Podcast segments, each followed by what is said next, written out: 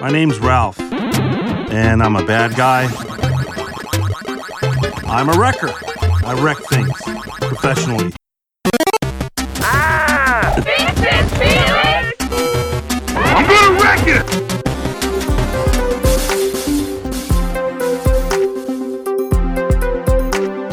Welcome to the now playing Wreck It Ralph retrospective series, What's going on in this candy coated heart of darkness? Hosted by Stuart, You are the universe's greatest hero. Arnie, Well, why didn't you tell me I was in the presence of a genius? and Justin. He doesn't get mad, cause he's so rad. These conversations will be spoiler filled and may contain objectionable language. Boy, don't put me back in your filthy mouth again. Listener discretion is advised. And we are online. Today we're discussing Wreck It Ralph, starring John C. Reilly, Sarah Silverman, Jack McBrayer, Jane Lynch, Alan Tudyk, Mindy Kaling, Joe Lo Truglio, Ed O'Neill, Dennis Haysbert, Edie McClurg, because it's really easy to get a big voice cast. Directed by Rich Moore. This is your co-host of Now Playing, Review It Arnie, and I'm gonna review it! and Stuart without his children of the candy corn. And this is the podcaster with the most tragic backstory ever programmed, Justin. Yeah, you mentioned your children of the candy corn. I almost feel like I needed to adopt imaginary children because here we are. We had a brief discussion offline. This isn't our first Disney film, but it feels like it. It's our first Disney original film. Big Hero 6 was a Disney film, but it was a Disney film adapted from a Marvel property. As much as they'd like to try to make us forget that, as now that's a TV show on the Disney Channel. Oh, that what happened to it? So no sequel. Good. Yeah, it did well enough to continue as a TV series without TJ Miller, but not good enough to do another movie. How would they even title that? Would it be Big Hero 7? Big Hero 6, the battle continues. You know, Wreck It Ralph breaks the internet, you know? But Sure. here we are in full Disneyland. And, you know, I do not find it a world of magic and a world of cheers. I find it a world of saccharine commercialism. I just need to put my bias out at the start of the show. Here's my problem with Disney. It's not that I hate them. And I realize I'm coming from a place of questionable stability as a person with Star Wars and Marvel tattoos, mm-hmm. but I find their stuff to be so shallow and so aimed at kids that watching it, I went back and tried to watch 321 Contact, which I remembered being the edgy adult version of Sesame Street when I was a kid. You know, you started at Sesame Street, then you had your electric company, and if you were really cool, 321 Contact. It does not hold up. Oh, that show only worked when they had an episode of the Bloodhound Gang on it. Yeah, that was the only thing I like about it. I only liked Spider Man on Electric Company at that with Morgan Freeman. But I just think that all their stuff, compared to Pixar and even compared to what Warner is doing, to be so milquetoast. And I just do not understand grown people who just love Disney and without kids want to go on Disney cruises and all of that. I refer to them as Disnuts. I just don't get it. It's an awfully big tapestry you're throwing over Disney by saying that you don't like their product. They've been around so long 90 years at this Yeah. point. You hate everything Snow White. Listen, it's not for me anymore. I went back and rewatched Peter Pan when we did Hook. It's not for me anymore.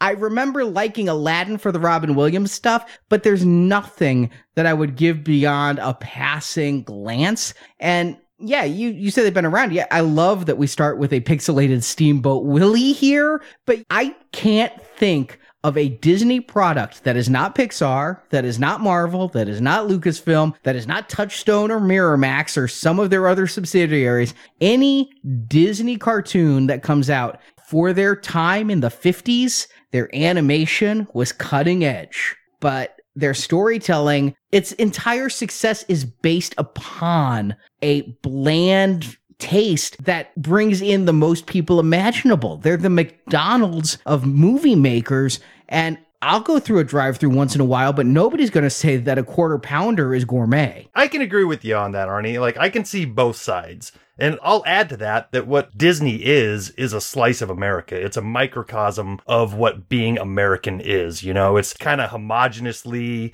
a little bit Christian, but without being preachy, and it's mostly white. And now that they've gotten older, yes, they're trying to do some diversity in some of their things. But put a lot of that aside, as a dad, I've had kids growing up, and neither one of them ever really latched on to Disney. Rory was never a Disney princess type of kid. Tyler didn't get into all these movies that were out about that time. So I can see why somebody can become a fan of Disney, much the same way we're a fan of Star Wars, warts and all. I can see that. I can also see the hatred for the rolling corporation that they are as they get bigger and eat up more of our beloved properties and stuff like that. And eat up many of our politicians so they can keep that copyright law in their pocket. totally. And hey, I mean, I've had my run ins with Disney. I've gotten mean letters directly from their lawyers before. So We may be getting some after the show. I'm sitting here counting my blessings. Do I have anything to be thankful for as we head towards Thanksgiving? No, because my show got taken away. but I guess where I'm landing with that is is going into a movie like this before I had seen it. Yeah, I would have called myself a Pixar guy and let's see what you can do Disney, but I don't have big expectations. Well, that's the thing about Wreck It Ralph. I really wanted to see this when it came out because damn, does it do a good job of being a Pixar ripoff, right? I mean, I thought this was a Pixar movie when I bought it. I bought this when it was a new digital release, and I'm like, we're gonna watch the new Pixar film. Wait, no, it's a Pixar wannabe film. It's Toy Story with pixels. Right. And Pixar is part of Disney. I mean, you can't really separate them, although I do agree. There is a different quality control when you look at the early John Lasseter directed Pixar efforts. I'll just say it this way. Anytime you hang around long enough, you're going to have ebbs and flows. Disney has had great moments and low moments. Catch it at the right age and you might really respond to some of it. I think that its hallmark really was the Katzenberg years. I think of the good Disney movies being actually the princess movies. Anytime they had a boy, it was a problem. Anytime they had a girl, it usually was a good one. Beauty and the Beast, Little Mermaid, those were the ones to check out. Okay, yeah, maybe Aladdin, but you'd skip Hunchback, whatever that Atlantis crap was. I sometimes like the music from that stuff, but I couldn't even stand the Phil Collins song from Tarzan, and I liked Phil. Yeah, I was off the train by that point. But Pixar too, I think, has had ebbs and flows, and maybe it's time for someone else to prove that they can do what they can do. I had not seen Wreck It Ralph. I thought I had. I had said, "Oh yeah, I'm pretty sure I saw this one," and then I remembered. I think I started it, and like you, Arnie, was disappointed when I realized it wasn't Pixar, and I think it played out, but I was doing other things. I did not give it any real consideration. It changes it when you have kids around in your life. I also saw Zootopia, not because I wanted to, but because I am an uncle and little girls that could sing every note of the Shakira song said it's a great movie. And sometimes the magic is not the movie on the screen, but watching the audience enjoy it in your living room. I do think that there is something to be said about experiencing a family movie with a family that can't be replicated when you're just watching it at home by yourself, taking notes. Understand, I am never going to diss children's entertainment for children. When I was young, I liked Sesame Street on Ice. I remember being at the convention center holding my Count Felty on a stick. Remember, you know, that's used to be what you hang up. It was kind of like a sign, like a pennant at a Oh. football game, only it was the Count. And so it's on a, like a dowel. And I remember liking 101 Dalmatians, the record album, and the Jungle Book, the record album, when I was really young. It probably doesn't help anything that Disney had some crap years when we were growing up. They were big to basically our parents' generation because of, yes, Snow White and all of that. And then they became big again in the Katzenberg years. Yeah, let's underline that. When you and I were going to see movies, the last thing you were going to do, the very last thing you were going to see was a new Disney animated film. They came out very rare, and when they did come out, they were Black Cauldron, Oliver and Company, Great Mouse Detective. just crappy films that no one liked. And so we didn't. We missed it. We were too old for Little Mermaid when it came out. I was in high school and I still liked it. When I saw it, I'm like, hey, this would have been one of my favorite movies if I had seen it at the right age. I could still recognize the quality. And I do think that you're right. That doesn't endear us to want to see our old friend Disney still doing well in this day and age because we just don't have those childhood nostalgic. I mean, they made Tron, they made Black Hole. I saw those. Yeah, Black Hole, Black Cauldron, Black Stallion was kind of a yawn fest. Tron was pretty black. I mean, I guess they just were going through their goth years. But yeah, when I really was thinking about cartoons I liked as a kid, I remember my older sisters who are quite a bit older than me. They're basically baby boomers to my Gen X. I remember being a kid and they were all shocked that I hadn't seen so many of those Disney films as a kid because, you know, now Disney has their vault. They're going to re-release it on video. But before then, their vault was we're going to put it back in theaters. Lady and the Tramp was the one. It was re-released in theaters and my sister was like, "You've never seen Lady and the Tramp?" I hadn't even heard of Lady and the Tramp. So when I was thinking about the movies I liked, I'm like, "You know, I'll give them this." An American Tail was really, oh wait, that's not them. he broke off. Yeah, Don Bluth was kind of cool with Secret of NIMH. I thought that was a cool one. But uh, even after that, yeah, Fievel and All Dogs Go to Heaven. I was I didn't see a lot of animated movies at an impressionable age, and consequently, as I approach this movie in adulthood, I'm not that jazzed. We're only really here because it's like a secret level of video games, right? We're only doing this because we're kind of tying it in the same way that we did with Ready Player One into the idea that this is a movie that celebrates game culture, even though it isn't a direct adaptation of any particular game. Although I imagine there probably is a Wreck It Ralph game now. Yeah, they put one out for Flash that was free to play at the time. Right now, for Wreck It Ralph Breaks the Internet, I just looked today. There's a Pac Man for iPhone that's free that has Wreck It Ralph characters that I haven't played it yet. I'll have played it by next week, but I'm guessing Wreck It Ralph comes in and messes with the game. Yeah, and I mean, it might be kind of a cheat because every Disney character's in there, but they have that game where you buy the little action figure and you put it on the base, and now that character's playable in the world. Disney Infinity, and it there you go. It didn't last. They even had all the Star Wars and Marvel characters in it, and somehow they just could not compete with the Skylanders. well, even though this isn't based directly on a game, the game in the movie is Fix It Felix Jr., which I happened to find an actual arcade machine of this at Walmart. It's a little $20 handheld thing, but you can play the levels of Fix It Felix Jr. right here on your screen. So I was a little disappointed how little there is to do there. There's no cutscenes, there's no intro. There's no wedding scene where like Felix marries the character from No, none of that fun stuff, man. Like even on, in the movie, we'll see some cutscenes where he gets up there and he wrecks stuff and they throw him off the side and all that stuff. None of that happens here. They throw him off the side, but you're always looking at the building. So there's none of this off to the side stuff. But Disney did make actual arcade machines of this that I think has the full experience and threw it in some of their little known arcades around the country for a while there. They also had one of the best bonus features on the Blu-ray for this. They have fake commercials for this, like come down to the arcade, bring your quarters, two free quarters on your birthday, and like really scratched up negatives and things for these 80s games. The Fix It Felix Jr. and for Sugar Rush. And then they had more modern ones for Hero's Duty and things. I, I like that they go into that little level of detail for it. And, you know, I may not be a Disney kid, but God knows I'm an 8 bit person at heart. I love 8 bit. That's what got my eye with Wreck It Ralph is Qbert. You put Qbert in something, I'm there. I love Qbert. I watched the Qbert cartoon. I had little construction paper Qbert characters of Wrong Way and Ugg all over my room. Qbert was my jam. And if you're going to pull Qbert out, I mean, yes, everyone knows Pac Man, everyone knows Donkey Kong, but if you're going to bring in Cubert, you're showing me you're a little bit more legit. The fact that Wreck It Ralph he looked like a human Donkey Kong. You definitely could see the inspiration. It's not a real game, but it's a game enough that yes, this one had my attention. It caught my eye. I was anxious to revisit 8-bit world. All right, well, let's do it then. Arnie, give them the plot and we'll jump into this coin op world of theirs.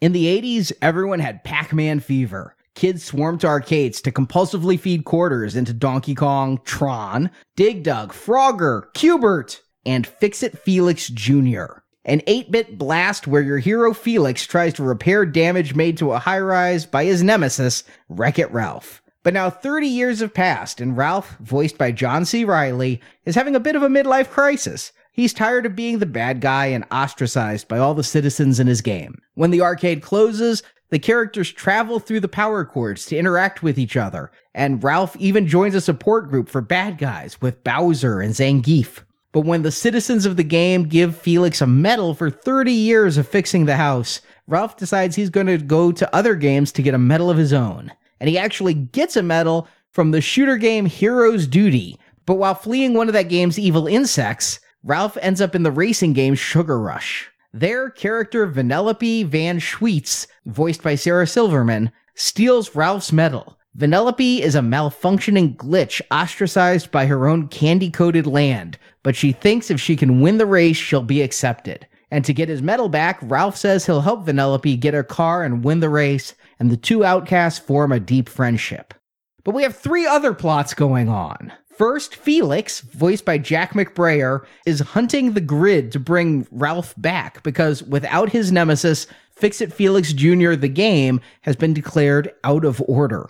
Felix actually partners with Hero's Duty Sergeant Calhoun, voiced by Jane Lynch. Calhoun is hunting an escaped bug that followed Ralph into Sugar Rush. Third, the ruler of Sugar Rush, King Candy, voiced by Alan Tudyk, is intentionally trying to prevent Vanellope from racing. While he tells Ralph it's because if she wins the race, her glitch could have all of Sugar Rush declared out of order, the truth of it is, King Candy is rogue character Turbo. No, sadly, not related to the ColecoVision game. Instead, Turbo is a character who tried to take over the racing game Road Blasters, and his axe caused that game to be unplugged. He now lives undercover, ruling Sugar Rush, which he conquered by giving Vanellope amnesia. See, Vanellope is actually a Disney princess and ruler of Sugar Crush. But with Felix and Ralph's aid, Vanellope does win her race and get her memory back, and Ralph saves Sugar Rush from the Cybug attack, and Felix falls in love with and marries Sergeant Calhoun. And Ralph returns back to his own game where he's accepted and befriended by the citizens of that game. And across the arcade, he's able to see Vanellope has become a popular character in her own game as credits roll.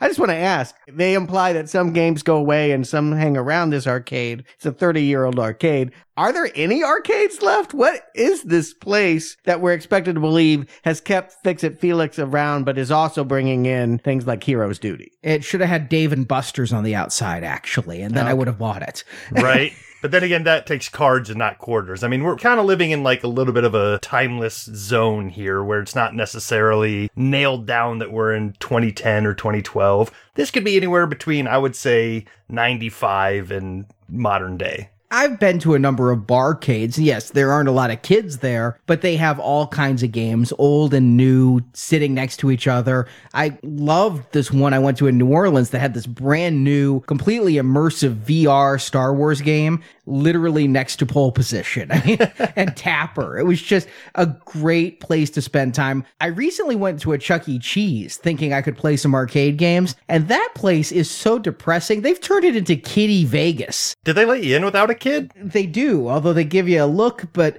their pizza's terrible. But I just wanted to play some arcade games. There's no arcade games. Every single thing there is gambling. Believe it. It's like we're training the kids to go to Atlantic City. That was my arcade. That's what, when I look at this, I think of two things Aladdin's Castle and Chuck E. Cheese Pizza, both chains, one of which served pizza and one of which didn't, and both of which I spent hundreds of dollars at as a kid. And no doubt that's why he's going to break the internet with the new movie. Because they realize this concept they have. It works for the story they want to tell that there's an arcade and all the characters after hours get together in some central place and party. But there is no place like an arcade that we knew growing up. When you wanted to see these characters back then, you had to go to a communal place. That was really important. Yeah, you could buy the version for home, but it usually sucked. I mean, Atari 2600's Donkey Kong, we've already talked about that. I got so pissed off. I had like a flash memory remembering that Wrong Way and Ugg were not even in Qbert for the Atari or the Coleco. That just pissed me off. right. So my point is they created this fanciful place that's not real. And so therefore, I think there's going to be a certain segment of the audience that's not going to have any personal identification.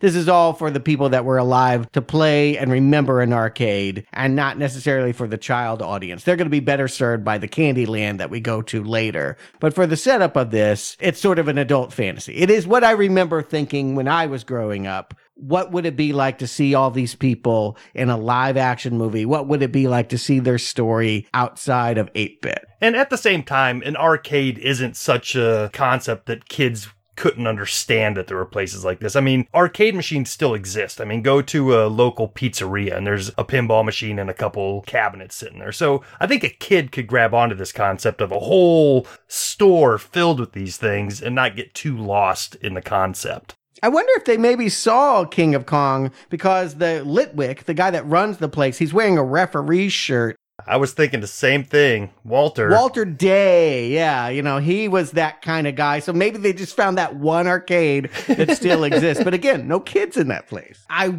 definitely thought they were going off King of Kong because at the very end of the credits, there's a kill screen with like half the screen all jibbed up like we saw Mm-hmm. in King of Kong. I'm like, they are definitely referencing or watching that. And why wouldn't you? If you're making a movie about video games at the time, you would consume every bit. They probably were smart enough to avoid things like Postal and Max Payne, but they sure watched King of Kong and anything older than that. They probably even watched the John Leguizamo Super Mario Brothers. And my biggest curiosity coming into this, I knew so little, I don't think I saw a trailer. And if I did, I wasn't thinking about going to see it again. I have a real blind spot when it comes to animated films, but how are they going to do it? Were they going to do it 8 bit style? Was it going to look like Lego movie? Would the whole thing be like it is here in the intro when you get to see what you would have seen if you walked up to a coin op in 1983? Oh, I would have loved that game. Of course, it wouldn't actually appeal to the true demographic. It would only have appealed to us. I love, I can't tell you how much, like, I would watch Crime and Punishment. If someone could program that for the Atari, like, I just love watching real things get turned into this, which is why, you know, I get the appeal of Minecraft, even though when I play it, I'm like, uh, but what's happening? There is just something delightful about seeing the world reduced to a few pixels. The thing they did here was the compromise, and I didn't catch it. I didn't see it. I'm not an animator. Justin, I'll look to you to see if you could call this out. But in watching the bonus features, what they tried to do was scale back their state of the art animation so that the 8 bit characters would move 8 bit. They would never move diagonal, with the exception of Ralph, because A, they wanted Ralph to be a lovable character, and B, Ralph's sick of it all anyway. But they'll all move on the grid. Everything in that land is based on cubes, things like that. Very subtle details that would harken to 8 bit without alienating 92% of their audience. Well, yeah, and that's apparent, especially inside of the game of Fix It Felix Jr., because when they're in there, all the characters that live in the tower, if you watch them move, they're like almost dropping a frame rate. You know, in the dance party scene, they're all doing very herky jerky type of moves that seems like, yeah, this is a nice in between of an 8 bit and a smooth animation. But just having that little bit up front, I don't think I could watch a whole movie like that. I feel like I'd be maybe getting ready to glitch out myself. It's not for everyone, but it would be for me. I would love to have seen it all done in that way. And again, all movies, like remake everything in that style and I will watch it. I'm sure there's YouTube channels dedicated to that. There are, and I get so lost in those where they take movies and do it all in 8-bit style, there's Pulp Fiction. Really? This is done? Yes. I so am not a YouTube person, but I need to find this. Yeah, I've seen Halloween and Kill Bill and Star Wars Oh, all in it. 8-bit formats. and it's great. I'll just spend hours doing that, but I don't know that I could go to a theater and watch it on a big screen for a 100 minutes. N- Not only that, but they make the point when they pull out of the machine and then go back in, these characters have a 3D life. So it, it makes sense that when it's after hours and kids go home, we see more of them than you would when you're playing that screen. But the best part of this entire movie is the first few seconds of this movie where we just get to see them reference the Donkey Kong dance and tearing down a building rampage style. They're clearly referencing all the games that I played and loved as we get to see who Ralph is. Oh yeah, this movie is just chock full of Easter eggs and little secrets and little aside jokes that are just sometimes you're gonna have to watch the movie three or four times to catch all of them. But yeah, you can tell right away that this movie is made by people who have an affinity for the history of games. And as somebody who has that, I really do appreciate all that they're bringing in and all the licenses that they're working with so that you can have characters from Street Fighter and Pac Man and all the little things going on that they do.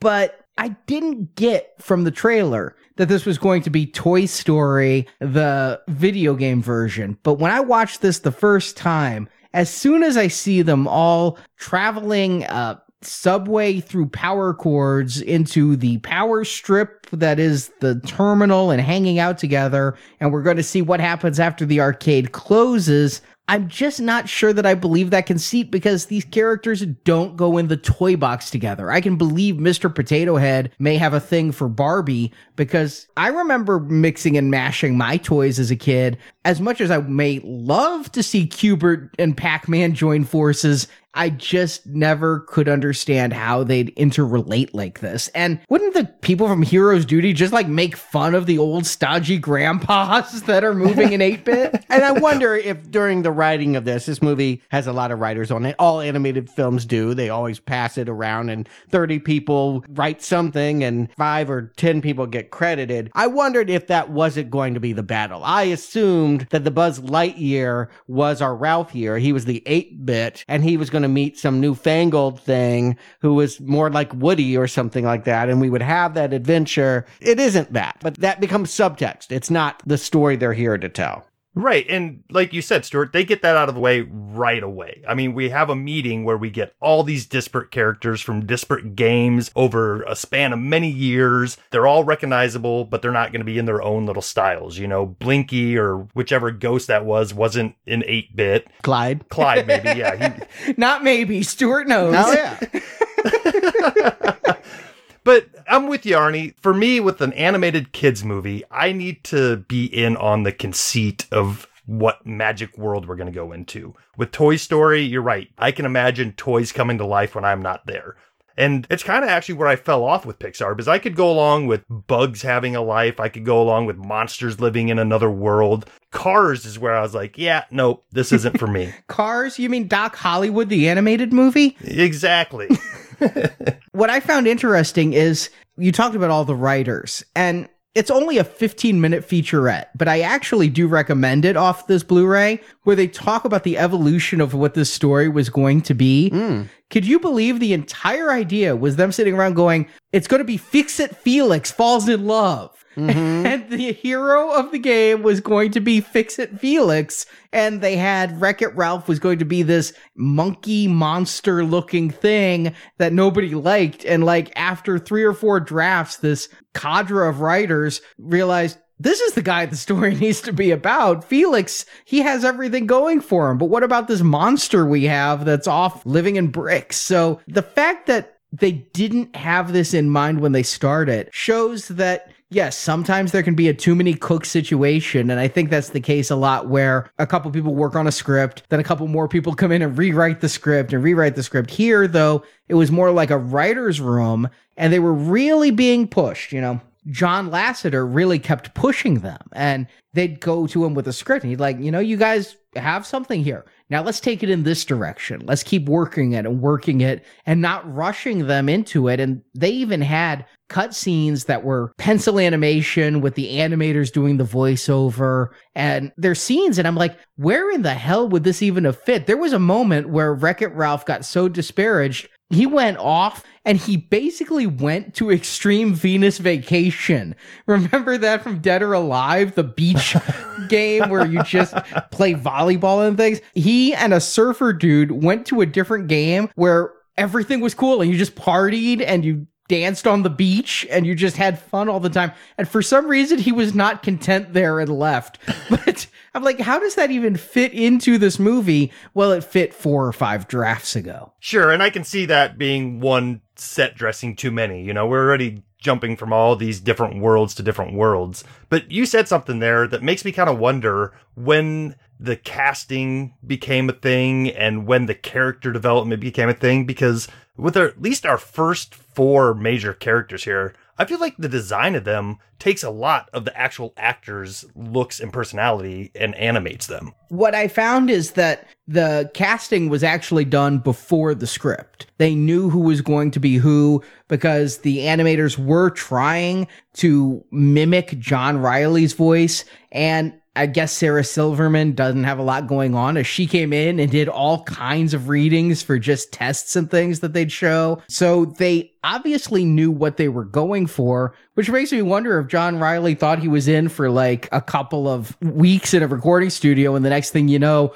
oh, you're the lead now. And they did something else that what I found interesting. I've seen so many making of animated films where I feel bad for the people because they're just sitting in a room doing their lines again and again. They actually brought all these people in to record their dialogue. They always record the dialogue before animation so they can time it right but it led to a lot of ad libbing and things. So the actors themselves really brought a lot to their characters that wasn't on the page in a way you don't normally see unless you're Robin Williams in Aladdin in a animated film. Yeah, and I think that comes through. I mean, a lot of that synergy is there on the screen too. That's why I was wondering what the timing of that was. I also think it was very trendy around this time. I mean, I guess it goes all the way back to Hook, but it became very trendy to recast fairy tale villains as the central figure. You know, on Broadway, Wicked became a big thing, and it was all about looking at the Wicked Witch of the West being more sympathetic than Dorothy. And Shrek kind of had a lot to do with thinking differently about fairy tales, Maleficent. They're even working on a Cruella de Vil movie right now. I just think that's kind of where we're at. And so that is a fresh take. Well, what does it mean for the villain? That they have to play a role that they don't want to, that they have to always be the bad guy when they have a gooey heart of John C. Reilly. That gives you some dramatic weight to play with. Yeah, and to me, this just seems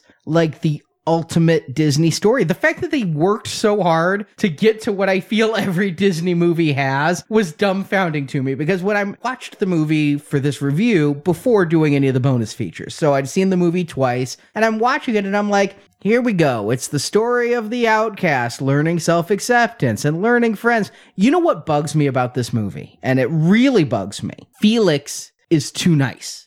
I think Felix should really be a bit of a nemesis. I would picture him as basically the Winklevi from the social network is who Felix should be. The fact that Felix is such a nice guy and everybody's nice and the only bad person we have turns out to be the king of Candyland, that everybody's just gonna get along in the end. It just felt so wretchedly saccharine. And I would like to see I think Pixar would bring more nuance to these characters instead of everybody's good, but we just need to kind of come to terms with who we are. I'll argue that Pixar played the same formula. I would argue the nuanced idea is to have no villains. To say that there are good people and bad people is unnuanced. What they've always done is pit Woody and Buzz together or whatever the monsters are together. I mean, they, you have oddball couples and they work out their problems, but nobody is defined as bad. I think that they were definitely looking at Buzz and Woody and thinking Ralph and Felix will be the movie. And then they ended up finding that the movie itself didn't lead them to together until the end. And add to that, you know, you say that the only bad guy turns out to be Turbo, but he had that entire land of Sugar Rush brainwashed, and they all treated Vanellope as if she was a bad person. So you had a whole land of bad people, essentially. So I think having Felix be a little bit on the nasty side, just to have a little bit of contention between him and Ralph, would be kind of overdoing it by the time they get to Sugar Rush Land. Perhaps. I just, the movie's called Wreck It Ralph. Vanellope is a different issue that we'll get to. I have issues with that character and her plight overall. But when looking at Ralph's whole thing, I'll say this I like the entire first half hour of this film a lot. I like seeing Ralph trying to make the people like him because, again, it's so easy to make the Rampage correlation and what a better movie Rampage would be if it was George the Ape trying to make friends with the buxom lady in the window instead of that movie we reviewed earlier this year. I just love that concept of I'm this huge destructive thing and that's how I'm programmed, but we all are in this together. We're all in the same workforce, basically. Because what nobody seems to realize in the high rise of Fix It Felix is without Ralph, they're all going to be homeless. They're going to be unplugged. They're going to be out with Q*bert and his tin. That was the saddest thing was homeless Q*bert. but here's my disappointment is we get the setup for all of this. We're introduced to this land. We get to see all these characters and how they interact. That's the movie I want. We leave all this behind when Ralph decides, I need a medal too. I saw Felix get a medal for our 30th anniversary. I was left out. I'm going to go to a medal. All of a sudden, all the fun I had of the toys in the toy box coming together and playing together is completely left behind as we spend the rest of the movie, with the exception of a cameo or two, focusing on games that didn't exist and two of which aren't even 8 bit games. You've got Felix going into Hero's Duty, and that was kind of fun. I mean, I didn't think it was very Call of Duty, but it was like Wreck It Ralph stepped into the set of Starship Troopers. See, it sounds like the movie that you were hoping for ended up being Ready Player One. You know, we go to that world and we stay in that world for the most part. Here, we get thrown into a world and all these characters are part of that fabric but I don't feel like we need to hang out here forever. I'm ready for a story. I'm ready to go into a world and settle in to the actual meat of this movie. Yeah, the movie can't just be a bunch of references. It can't be just remember Q*bert, remember Shinobi, remember, remember, remember. Yeah, that would never work for a show like Family Guy or anything. I mean, they, it could be done. I mean, I think it was called the Emoji Movie, but it's not what would dramatically work. And they are trying to work on a Pixar level. So they will eventually settle in a world that doesn't feel very video game at all. But I do think maybe at some point they were negotiating the idea that Ralph is going to team up with a new generation video game character. We see that when he's playing Hero's Duty, he is way out of his league. I thought there might be some kind of generational bias and that it would be the old guy having to learn how to be like the young soldier and vice versa. That the soldier that he takes the uniform from could have been his partner in crime and not Glitch. You're halfway there. It was always going to be Glitch, but it was going to be a road movie with Ralph and Felix coming together on this whole thing. Felix was going to be there the entire time instead of playing catch up. And they realized we got too much Felix in this. They took it out. But the entire second act of this movie was Felix and Ralph together. They never mentioned having a new character, which I think would have been a good dynamic. You'd then have an even odder couple. I mean, as it is, you have the odd couple. You've got the big guy and the brood who with the little guy who's persnickety. I mean, they're going there, but it's not like I just want references. I mean, admittedly, I'll say up front, I will have more fun if I spend 100 minutes and $10 in a barcade versus 100 minutes and $10 for a ticket for this movie because of the generation I am. But I again think of Toy Story. It's not like when they decided to go with their own characters, Woody and Buzz, Mr. Potato Head and Bo Peep and Slinky Dog went away. They were always part of the story. That's just not what they're doing here. Here, when we do get into the Candyland game. And really, when Sarah Silverman comes in, is where it does just become its own universe. And that's fine. It's just the commercials for this game played to my nostalgia. and you gave me nostalgia for 30 minutes and then you took it away and you replaced it with Sarah Silverman, who I used to really like Sarah Silverman. I did. I used to be pro Sarah Silverman and everything. The I'm Matt Damon song was really funny, but something happened to her a little bit after that. I watched her stand up comedy and she had this entire monologue from her vagina. And from that point on, I've just never found her funny. I do like Sarah Silverman. I've always found her funny. I caught on to her pretty early on. She was a bit character in Mr. Show, one of my favorite all time sketch comedy shows. And I've kind of followed her career, and seeing her here was just kind of a bonus for me. This movie isn't going to live or die on her performance. I think she does fine playing kind of an off kilter character here. But you guys are saying that Candy Rush feels out of character. To me, I think it's striking a balance for this movie. Up till now, it's been a nostalgia walk. It's been kind of aimed at boys and shooter video games and all this stuff. This is where we find balance. Sure, it's all bright colored and girly feeling, but it is a racing game at heart. And I think this is where it's going to bring in more people and not make it just a boy testosterone fueled movie. Yeah, I mean, it reminds me of Candyland, which is a board game and not a video game. That's probably in development too. You could have made that movie and it would look a lot like that. I just think that it, if you were going to make a movie about video games, it probably should always feel like you're in a video game. That's all I would argue. This does have a video game vibe. I do feel like it feels like a racing game that is dessert themed. Like I've never seen that, but if there was one, Sugar Rush is it. No, it's Mario Kart meets Candyland. Yeah. But this is where Ralph is going to find his equal. He's going to find someone else that lives in a dump who is also labeled a villain and doesn't like it and wants to prove that they can be a hero, even though everyone thinks that will be a disaster. His soulmate is Vanellope. And you guys mentioned Sarah Silverman. I don't have any opinion about her. I don't watch a lot of stand up. I don't know her, but it doesn't matter, right? I mean, who's a fan of Craig T. Nelson? But he was great as Mr. Incredible. When you're dealing with voice actors, you can forget all of that baggage about whatever they do when they stand in front of a camera and they can become the character. I think that Sarah Silverman is this glitching little rascal that is the Ralph of her world. I would mostly agree, especially when you deal with Craig T. Nelson, because I mean, I watched Coach a lot, but I forget that's him. And I even question, do I bring up the actors? But I also think there's, like Justin said, the characters here look like they're actors. And when I hear Jack McBrayer, and I finally looked this up, that man's name is actually McBrayer. I never believed it. I always thought that was a stage name. He's too pure to come up with a stage name. it just feels like an act with that squeaky voice, and he looks like Fix It Felix Jr. I mean, it's just mm, in Who- this which is who? Felix. Felix. No, but who is who's Jack McBrayer? Oh, 30 Rock. He was the page.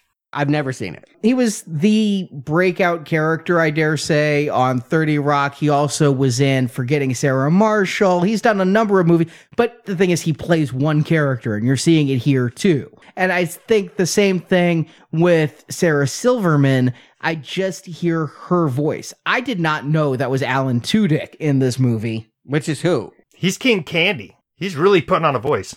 No, I mean I don't know who these actors are. Oh. I've never seen them in anything. I've never seen Sarah Silverman in anything. I've never seen any of these people that you're referencing and saying they look just like them. Really? Because I don't know where they work. Alan Tudyk was mostly, I think, Firefly, but he was also in Tucker and Dale versus Evil. He was the droid in Rogue One, who was like the most popular character in Rogue One. You guys are referencing things I, I feel like I missed, like entirely. Fleets of boats I missed. I don't know. And Tudyk was Steve the Pirate in Dodgeball. I've just see this guy all over the place, including at conventions I go to. But he does a voice, and I did not realize it was him. But Sarah Silverman and Jack McBrayer here are themselves. And yes, I agree. Jack McBrayer has less cachet than Sarah Silverman, which means he also has less baggage. Yeah, and if you're casting the type, if indeed, if I were to see this guy in some sitcom or something and he was this guy, that seems smart. You want their genuine quality to come through. I don't have any problems with anybody in the way that they're portraying the character through their voice. Glitch, I do think it's right to have a female character, but she's kind of just the way she shows up. It's very Dennis the Menace, which is not one of my favorite characters. but hey, mister, you know, she's so happy to grab the medal and take it away from our hero. And it just, she reminds me of a Scrappy-Doo. It just rankles me. She should be sugar addled, and I believe she comes off that way. She gets better, is what I can No, say. yeah. Yeah, I agree. But that introduction is it almost made me turn on the entire film. I really had just about when I realized Q*bert was gone and replaced with this, I was pissed. you just want to be home watching the animated Q*bert movie. And I think we're meant to, I mean, again, she's cast as a villain. So if we at first turn up our nose, we're going to have the conversion everyone else does to realize that deep down she aspires to things and is capable of things and is something that people don't give her credit for being.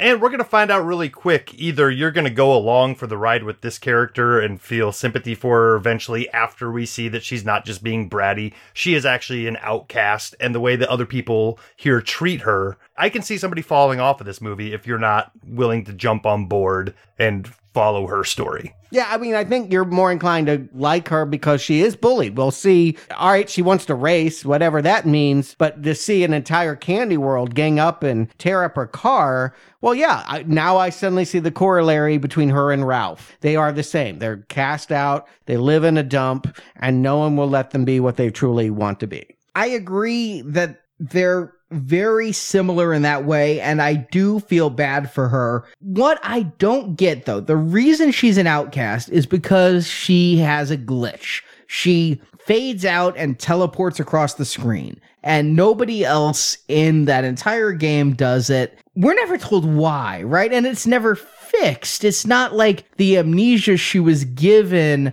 when Turbo took over created the problem in her head and created her being this glitch. No, no, no. We were made to believe that the glitch happened when Turbo disconnected her programming from the main source. That's where her glitch came in. And that explanation comes really, really late. For much of this, I think we're to understand her as developmentally disabled or just different uh, on the autism spectrum, right? I mean, someone that people judge and people's opinions matters everything. One thing that I think is really relevant that is going to connect with today's kids is what people playing the game think of these characters is what goes. If they don't like what they're seeing, the game gets slapped with out of order and they're hauled off and these people are homeless. This is a character whose difference makes her controversial. If she were to get in the driver's seat and be a regular playable avatar for people to play that just plunked in a quarter, the game might be discontinued. That is the fear.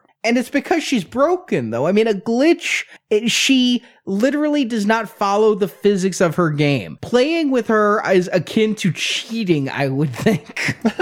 okay, I can see that perspective, but this movie really hit a note for me and my family because at the time it came out, we had just found out that my daughter had epilepsy.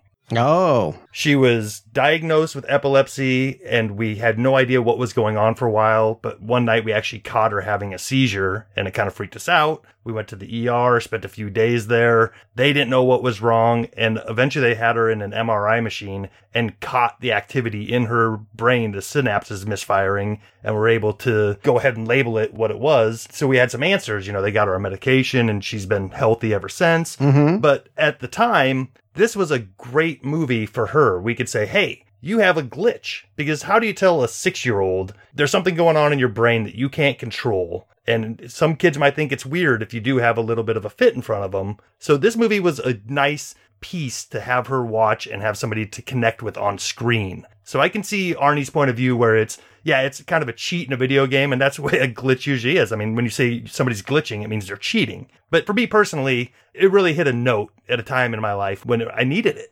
Oh yeah, I, I think being different is the constant. You'll see that in most any Disney movie of any era. If someone is different and ostracized for that, this just makes it contemporary because there are a lot of kids. I mean, the diagnosing of kids on the autism spectrum is very high right now. So there are a lot of people that are now finding out that their kids, for lack of a better term, have glitches. And this is a movie that is going to tell them, hey, that's okay.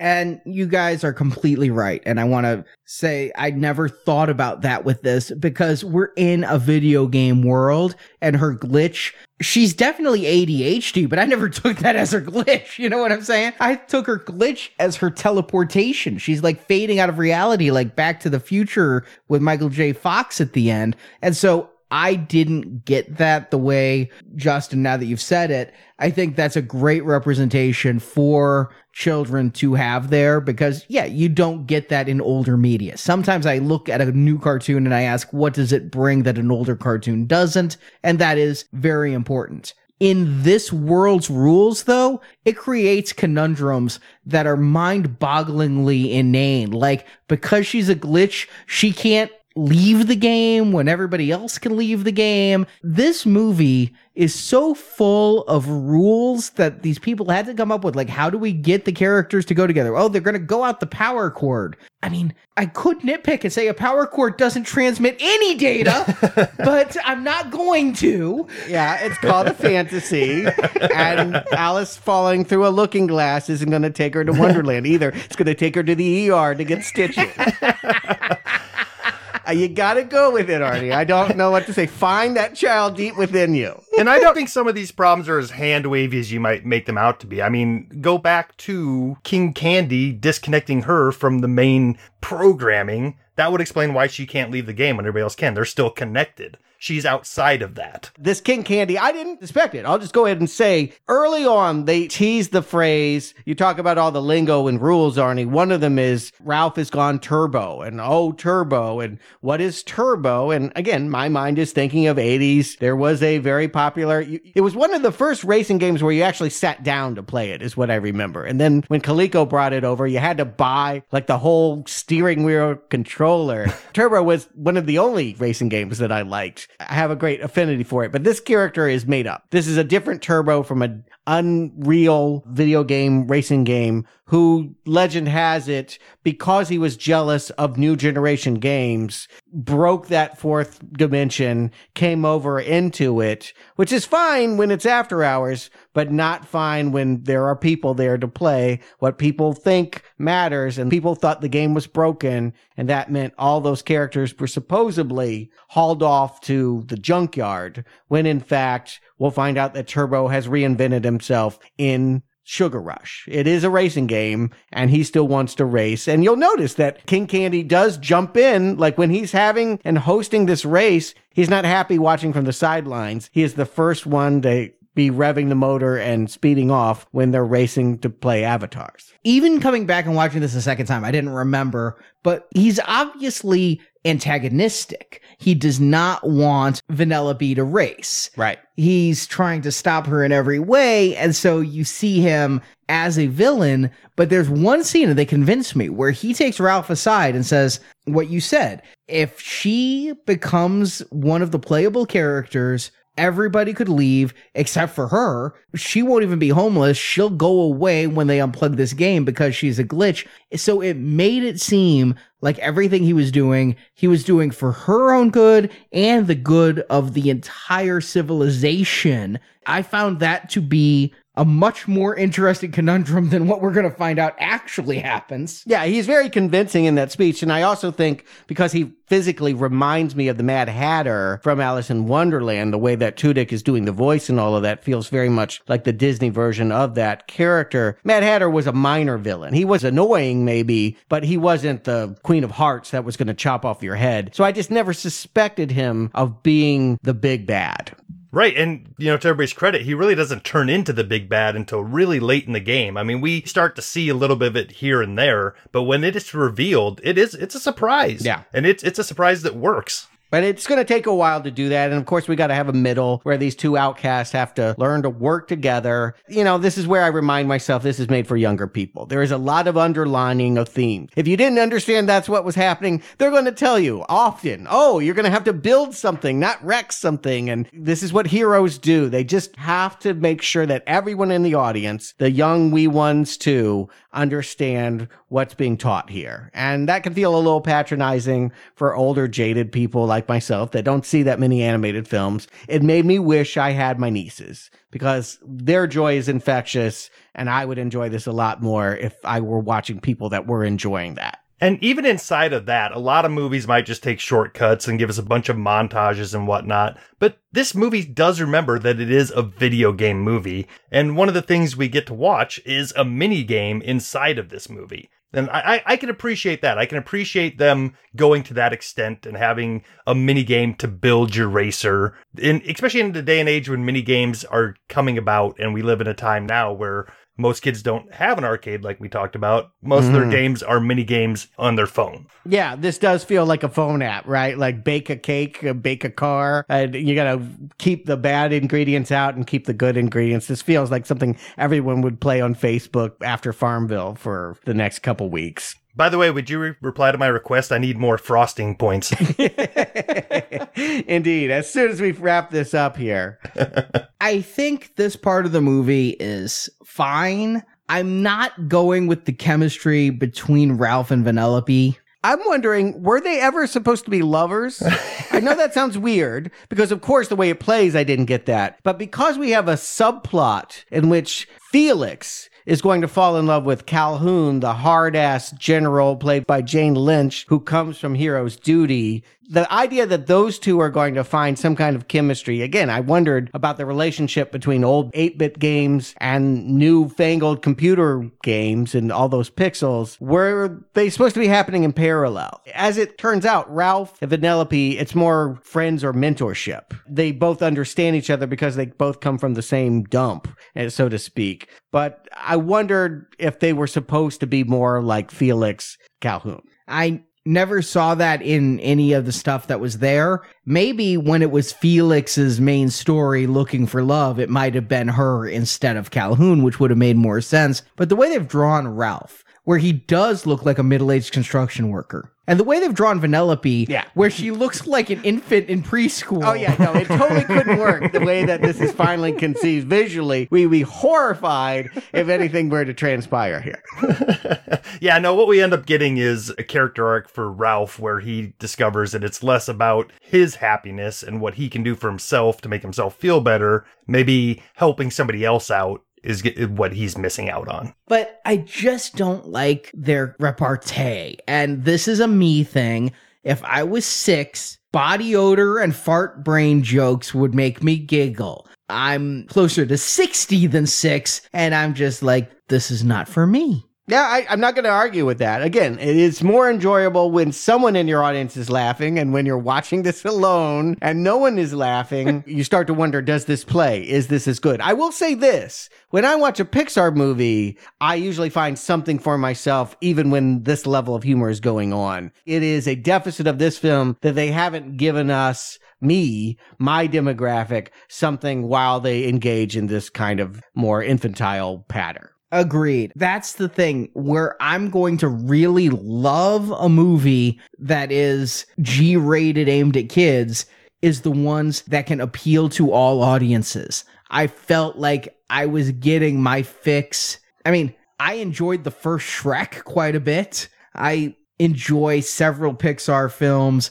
If you can give me something and the kids something like the old Muppet movies used to, I'm going to be very, very happy. Here, all I can do is go, if there was a little kid here, I'm sure they'd be loving it. And that's a step away from dragging your imaginary kids out of the mutant ninja sewer. But I don't see anything here that I feel does not meet its goals. Everything they're trying to do, they're accomplishing. But everything they're trying to do is not aimed at, like you say, a middle aged male sitting alone in his living room watching after the first half hour is gone. There's nothing savvy, there's nothing hip, but it is working on its own terms. Exactly. You know, you can't be everything to everybody at all times. And I think at this point, the movie realizes that it's aiming to be a family movie rather than just a kids movie. And they're not going to be able to hit everybody the whole time and keep everybody engaged. Right. We all know this. If someone believes that what they are is not good enough, the lesson to learn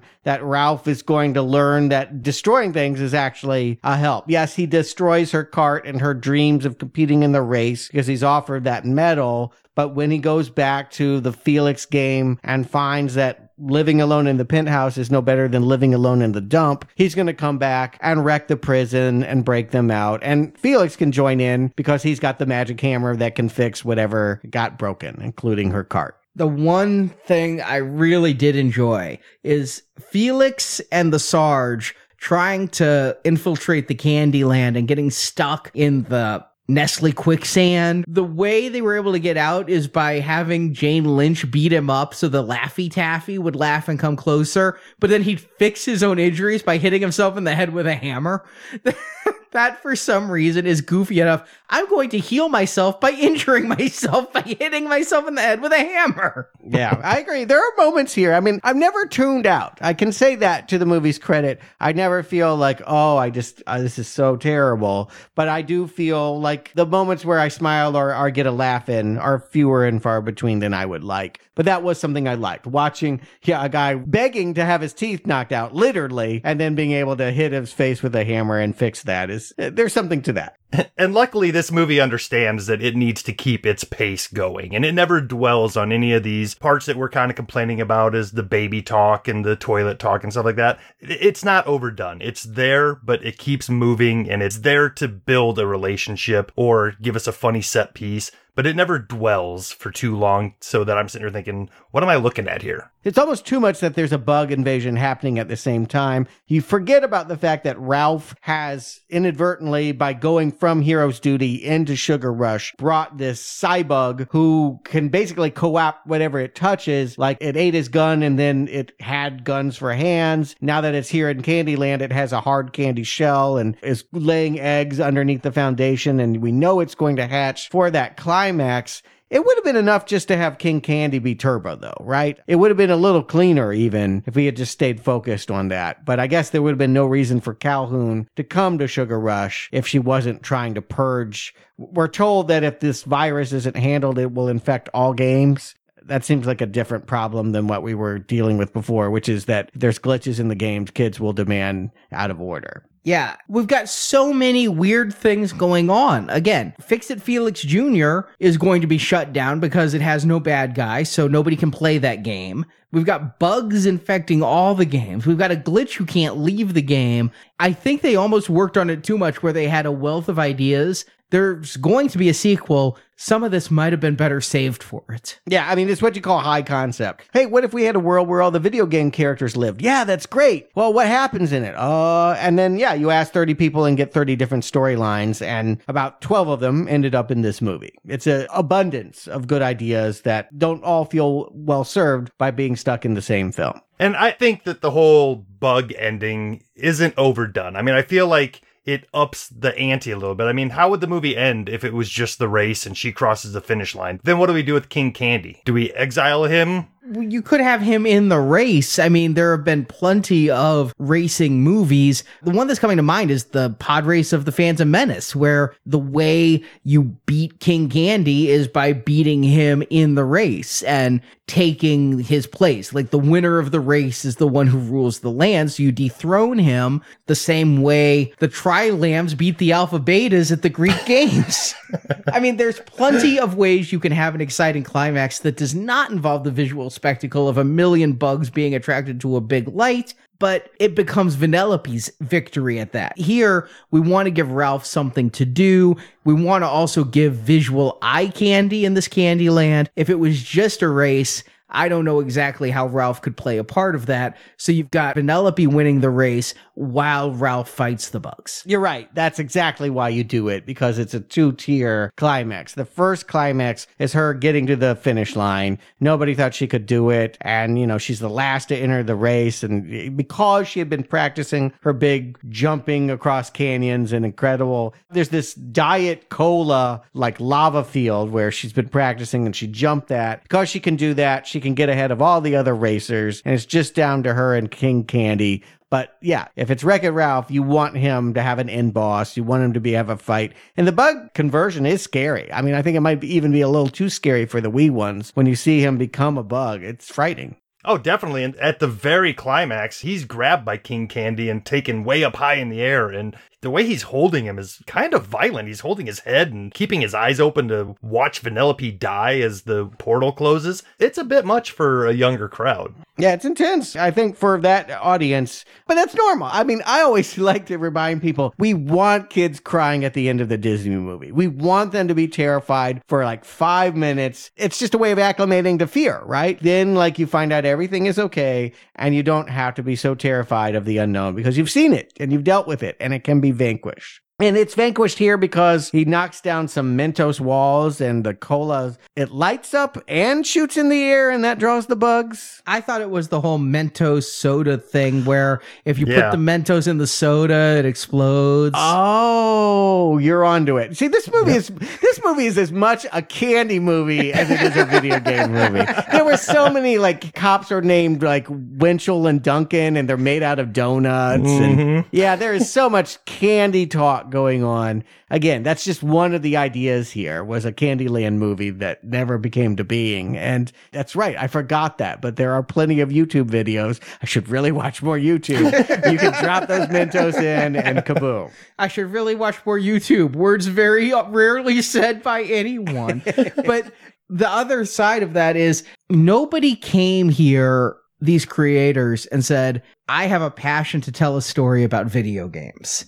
I'm wondering if you're onto that where I didn't see it because Rich Moore basically said he was given an assignment by John Lasseter that says, what about a video game movie? What if we had a Toy Story for video games? It's not like they accidentally stumbled into it. The writing assignment given mm-hmm. was Toy Story for video games. And they're like, well, I like video games, so let me do that. But none of them love video games. You know, I didn't feel like any of them would have a Space Invaders tattoo.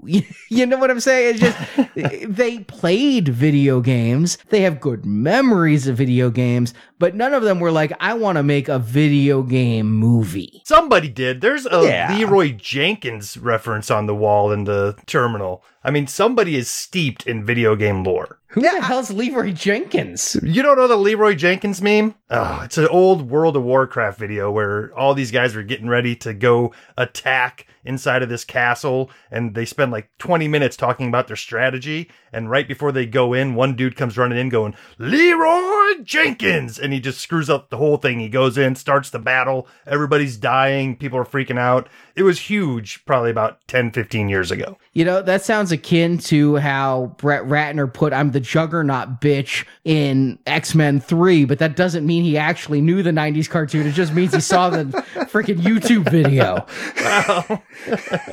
yeah, me saying it's huge and saying somebody's steeped in lore maybe don't go hand in hand. But it's little details like that that says that somebody at least cared enough to do their homework for something like this. Yeah, I think a lot of these people are passionate about some elements here, but when you mash all their ideas together, it feels different. I mean, Lion King was invented the same way, and I think if we were to ever review that movie, I would have similar problems. But they do still find something cohesive. I want to point out it doesn't feel mangled the way that sometimes things being rewritten and redirected do. I mean, at the end of the day, because it's animated means that they can go back and put a icing sheen on all of it, and it all feels of one piece. This climax all builds, and everyone learns their lessons, and people get their girl, and it all works out. They end up making a very traditional Disney movie, even though they went down some untraditional paths. But we finally get the end, and here's the big reveal. I know this really upset Jacob.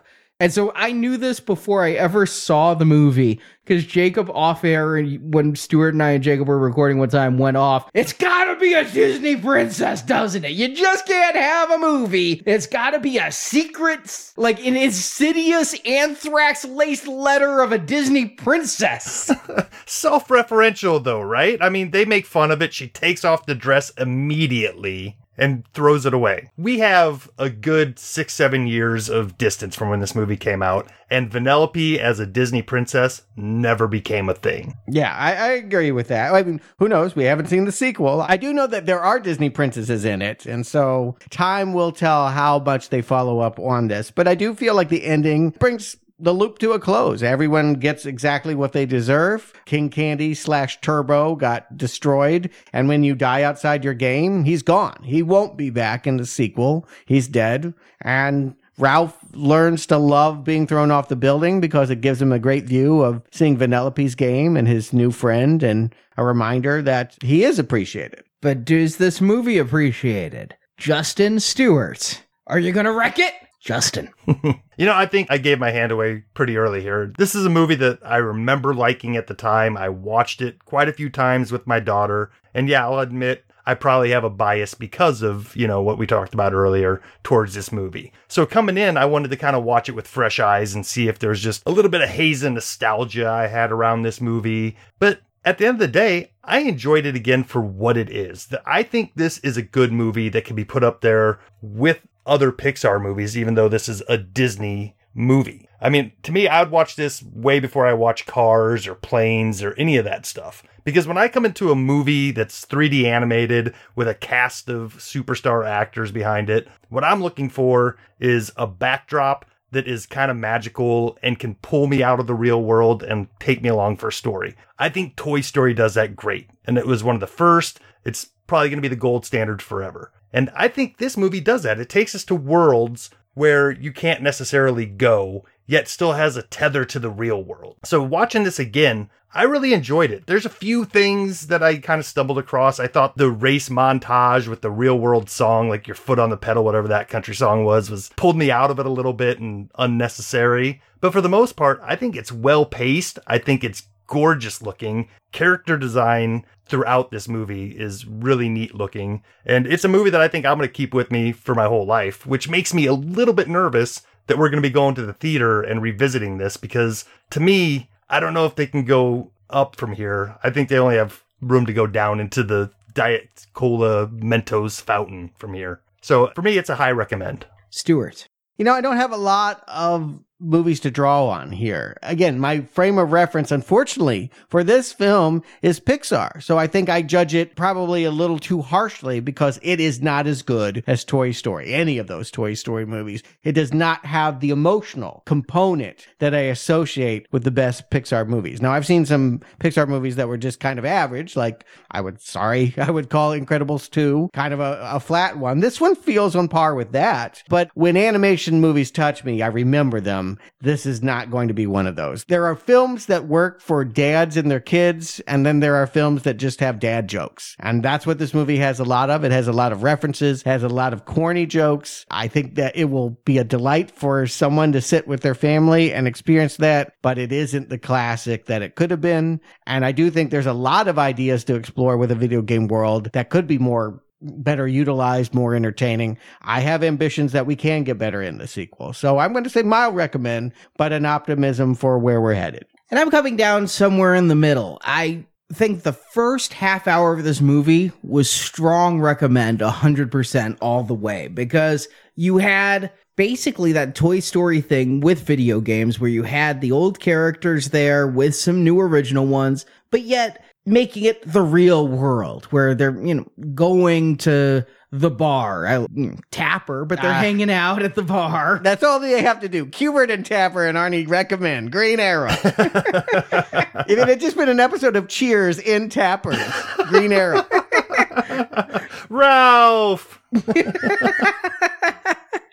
but when it gets out of the arcade, it loses a lot for me and it just becomes fine.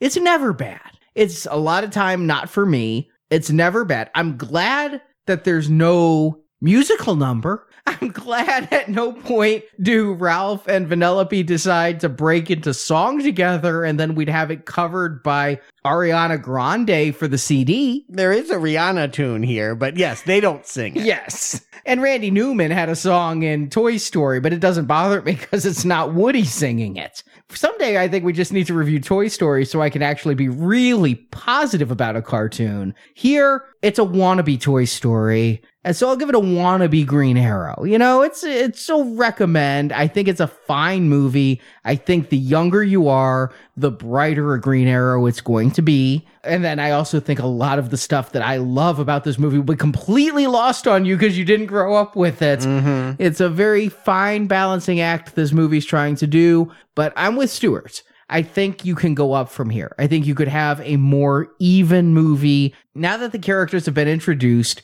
I'm curious what happens when they go on the internet. This movie started off like it would be the road trip movie they were thinking about doing with Ralph and Felix, but it ended up not being that at all. They just broke down in Candyland and got stuck there.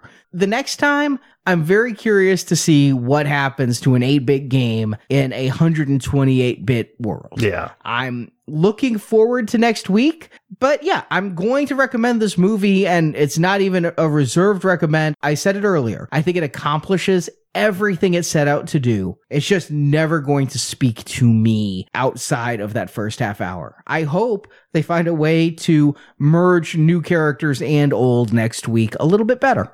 See, and that's what scares me about next week is I'm afraid that they're going to go for that audience that they feel like they missed, and we're going to get a bunch of Candy Crush jokes and Facebook jokes. Mm. But we'll see. Yeah, that emoji movie it was a big hit. Sorry to say, It was really? it really was. Oh, I thought it bombed. It- because everyone hated it, and yet somehow it will have a sequel. People hate watched it. Yeah. I did for about 10 minutes and then I just hated it. It couldn't.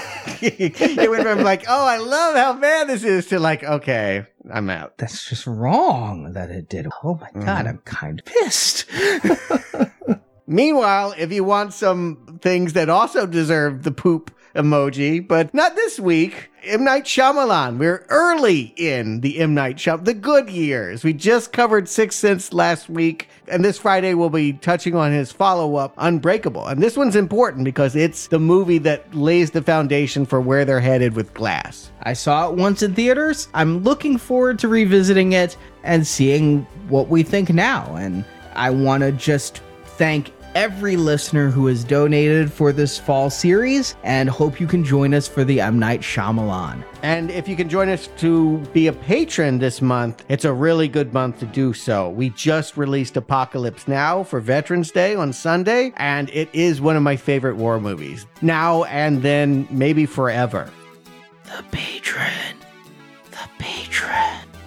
It's daunting. As of this recording, we haven't recorded that, and I do feel like we're going to go into the heart of darkness and like a record breaking recording time on that movie. It is certainly a classic that I'm looking forward to discussing, and I hope you can join us for that as well. And if you enjoy this show, please head to iTunes and leave us a five star review. And if you didn't enjoy this show, please don't.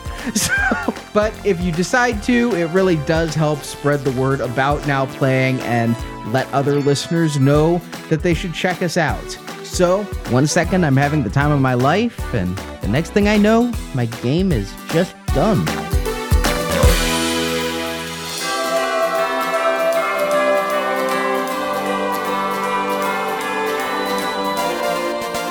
I am bad, and that's good. I will never be good, and that's not bad. There's no one I'd rather be than me. Okay, gang, see you next week.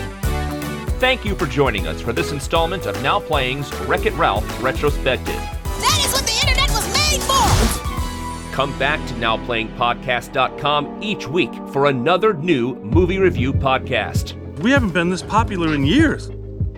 If you enjoyed this podcast, you can listen to the other installments at our website, NowPlayingPodcast.com. Where are we gonna find that? The internet!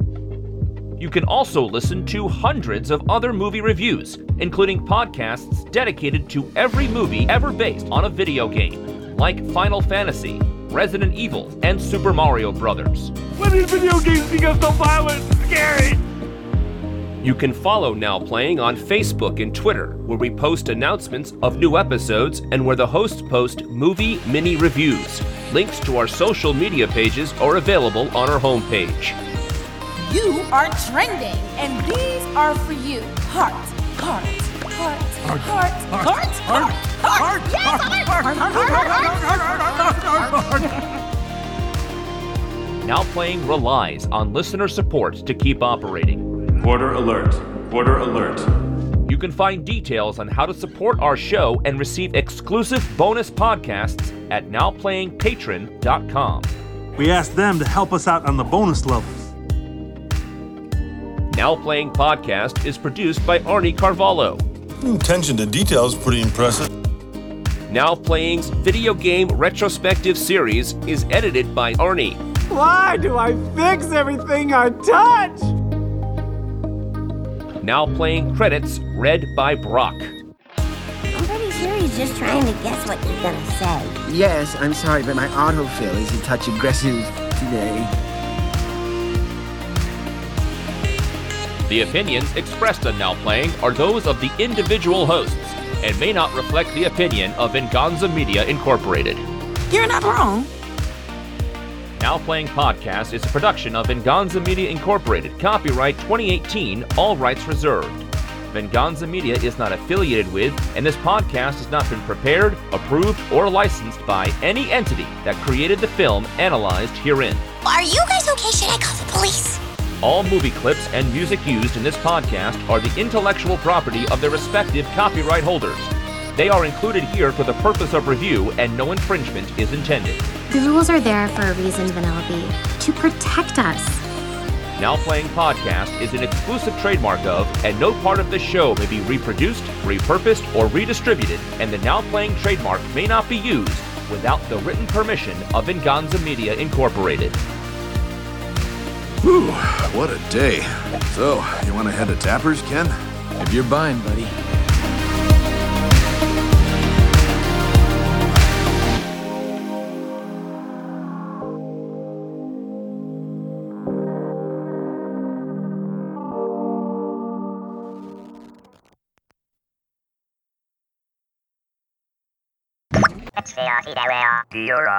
You know, it just even when this movie started, I got irked because it starts with that magic castle with the fireworks and if you wish upon a star you know your dreams don't come true if you wish upon a star. That's a terrible lesson. Your dreams come true if you work for it if you're lucky.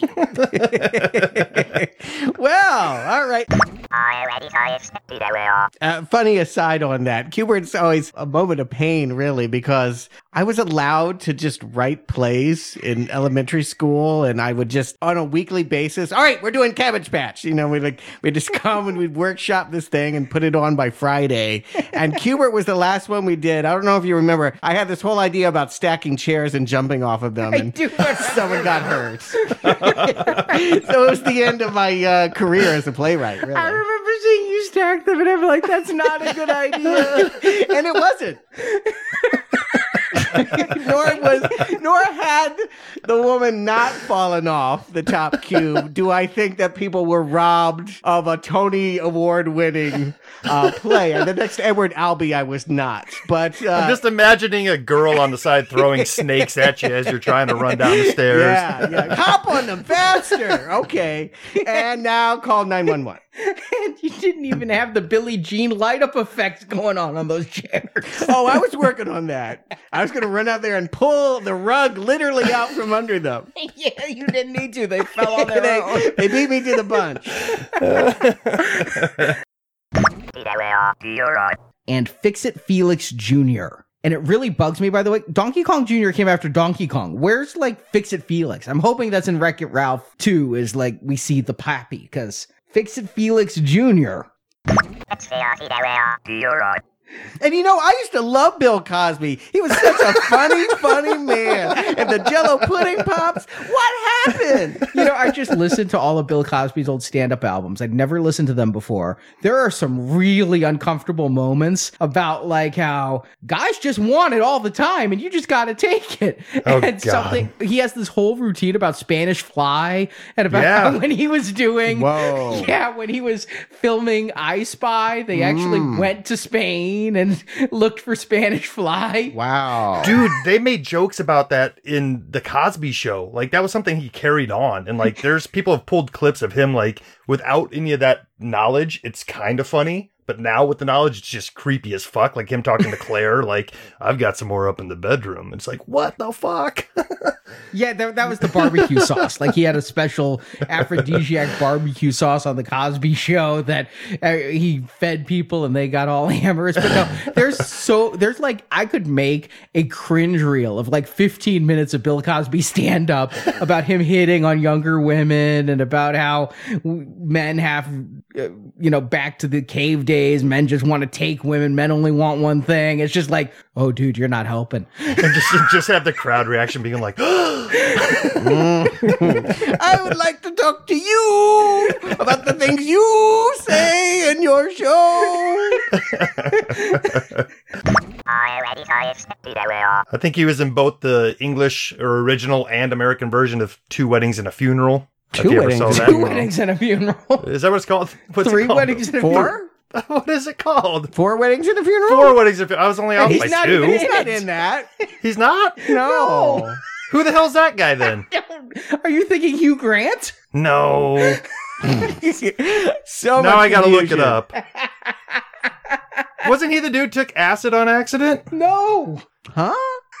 It's not him. You guys are referencing things I, I feel like I missed, like entirely.